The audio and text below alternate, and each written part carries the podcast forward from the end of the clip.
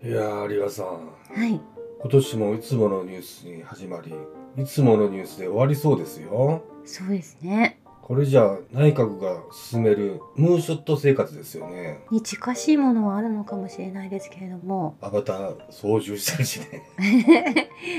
なんか世界とつながっている気持ちではいるんですけれども、うん。日本では岸田首相が26日、政治と金の疑惑を抱える秋葉復興省を交代させる方針を固めたということなんですね。え後任には渡辺元復興省を当てる予定で27日今日にも正式発表なされるんじゃないかなと思うんですね。え。はい。まあほとんど日本のニュースはこのオリンピックにしろうん。なんかお金を泥棒するというかそういった事件ばかりだなと思うんですけれども着服するですとか談合するですとかなんかお金が好きで仕方がない人たちばかりなんだなと思うんですよね。じゃあ日本を良くしようというよりも、自分たちの私服を肥やすことしか考えてないうん人たちがなってますからね。政府自体がそういう泥棒、まあ、桜を見る会もそうですしなんか全て日本の税金のお金をなんか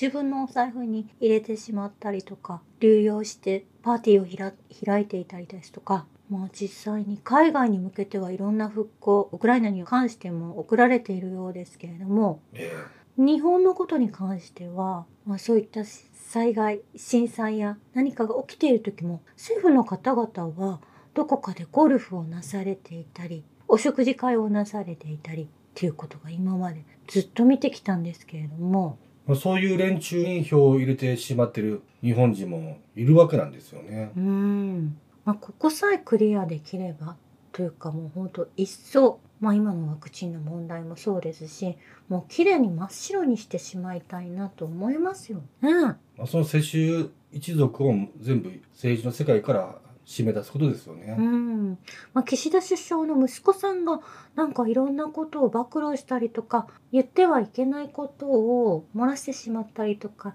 しているという翔太君という息子さんが、まあ、世襲政治、まあ、岸田首相が自分の側近つけていらっしゃるようになってからそういった暴露がそちらほら見えるようなんですけれどもえ言ってはいけない。これは内緒にしておかなければいけないことを若気の至りね話してしまうっていうとこからこの政府が崩壊すると面白いなとは思うんですけれどもええハンガリーのオルバン首相がアメリカがウクライナへの武器と資金の支援を止めればこの戦争は終結し平和が訪れるとおっしゃられているんですよね。ええすごく真っ当なことをお話しされていると思うんです。ウクライナの話になりますけれども、12月26日、昨夜ですね、多くのウクライナのメディアが、ウクライナ軍がルガンスクのクレメンナを占拠したとの報道を広め始めたようなんですね。えこれ合法なんですけれども、同時にウクライナ軍の参謀本部も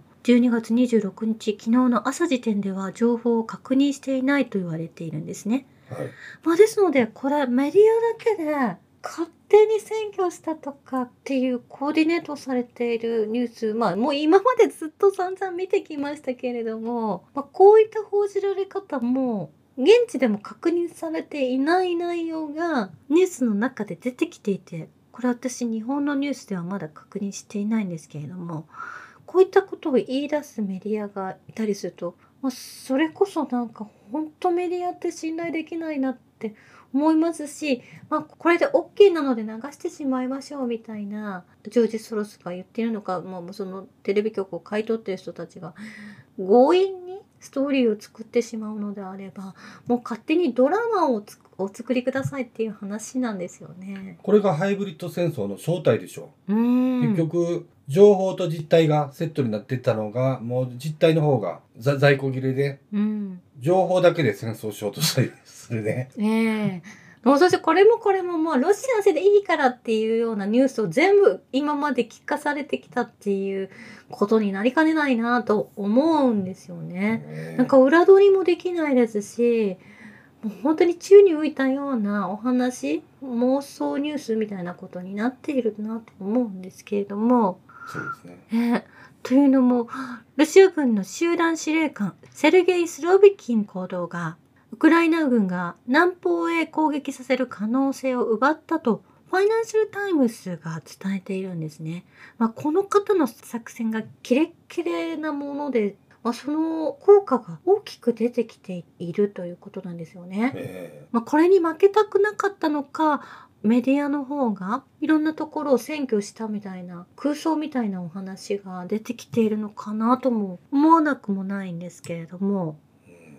まあ、ウクライナの中で避難された家にウクライナ軍が入っていってそれが監視監視カメラが動いていてですね。えウクライナ軍兵士がその建物の中のものをたくさん盗んでいるのが流れてしまっているんですよね。ええ。ガレージを開けて家の持ち主の方のトラックに荷物を積んで持って出ていく姿が映っていたんですけれども。えはい。ウクライナ兵はウクライナ市民に略奪を行いそれをロシアになすりつける。まあそして市民は報復を恐れて声を上げられないっていう状況。まあそのカメラに途中で気づいた兵士がいてですねえ。逃げ出すような感じにはなったんですけれどももうなんか人の家に入って何から盗もうかと相談しながら運び出す。まあその映像が映っていたんですけれども。いうかこんな悪いやついる？もう大変で人々はその避難場所に逃げている間に私物を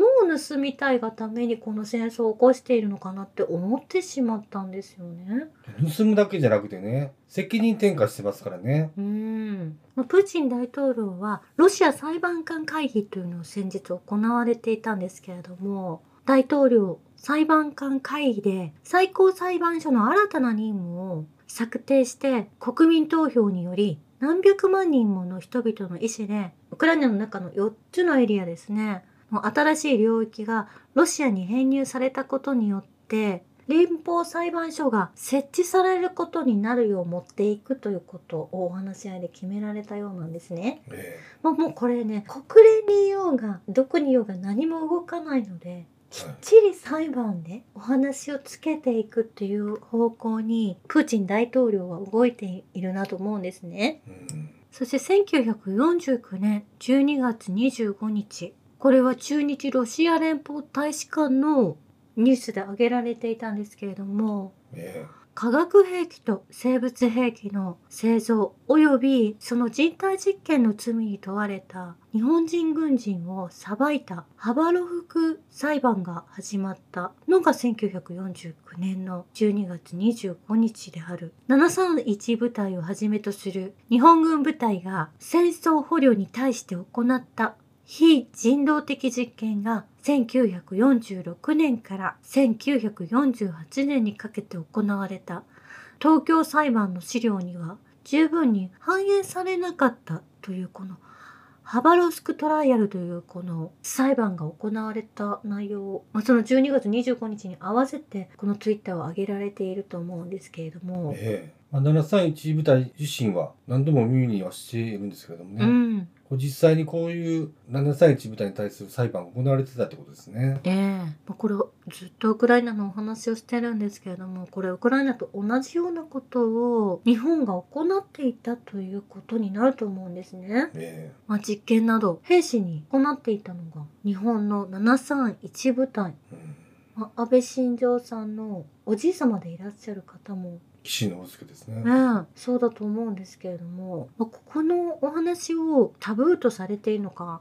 日本ではあまり耳にしない内容だと思うんですね。そうですね。まあ、岸信介を筆頭にその731部隊が東京裁判で東条英機は、まあ、自ら処刑を選びましたけど、はい岸信介はそれを逃れることでうんアメリカの傀儡として動く運命を選びましたからね。ええで731部隊ででの人体実験のデータをうんアメリカに渡してたっていうことらしいんですけどね。うんこの辺の情報もきっちりと、ロシアは掴んでいるということなんですよね。ええ日本人も認識していかないといけないですよね。うんまあ、ですのでやはりウクライナに肩入れしているのはやはり日本である731部隊の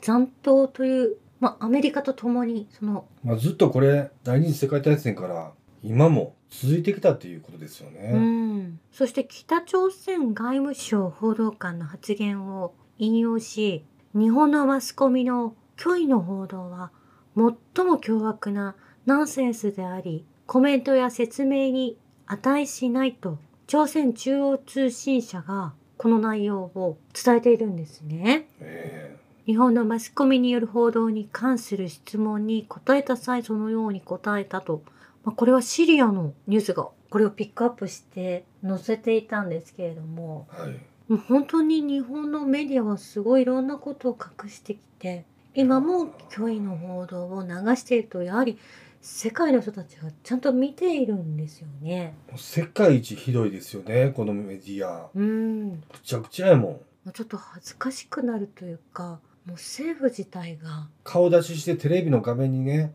うん。ようしゃしゃり出て喋れるなって思うんですけどうね。んまあ、政府の方々は首都不明金などもう内容公開されないまま、まあ、税金を流用していたりもするわけじゃないですか。えなんか本当にとんでもない悪党たちが、まあ、その日本だけではないかもしれないですけれども政府の中にいるそこだけがなくなってしまえば本当に正しく税金が使われるようになるのが本当だと思うんですね。そうですよ。うん、そしてロシア軍放射線化学生物防護部隊長イゴーリ・キリロフ氏中将による生物毒素兵器条約第9回締結国会議そのそれによるブリーフィングによりますとまあこのジュネーブで生物兵器毒物兵器禁止条約の会議が行われていたんですね。ねまあその内容でまあこの紛争が始まった時から生物兵器があるとずっとおっしゃられていた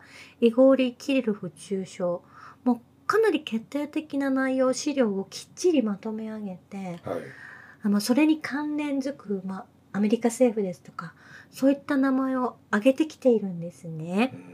う。んもうですのでもうアメリカもそこに追随する人たちももうウイルスを作ったりとか開発をしてきたり、まあ、こういったパンデミックを起こしている人たちも、まあ、全ての証拠が揃ったということをおっしゃられているんですね。ねまあ、これウクライナだけではないないですけれどもアメリカの軍と生物兵器ラボがもう100以上世界中にあるわけで、はい。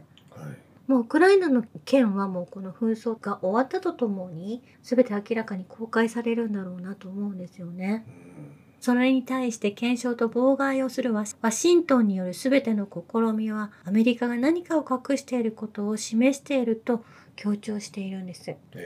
これ日本も隠してますからねう。ん。臓器移植の問題。うん。これもしかしたら日本がうん。結構積極的に関わっている可能性もちらほら見えてきてるんですよね。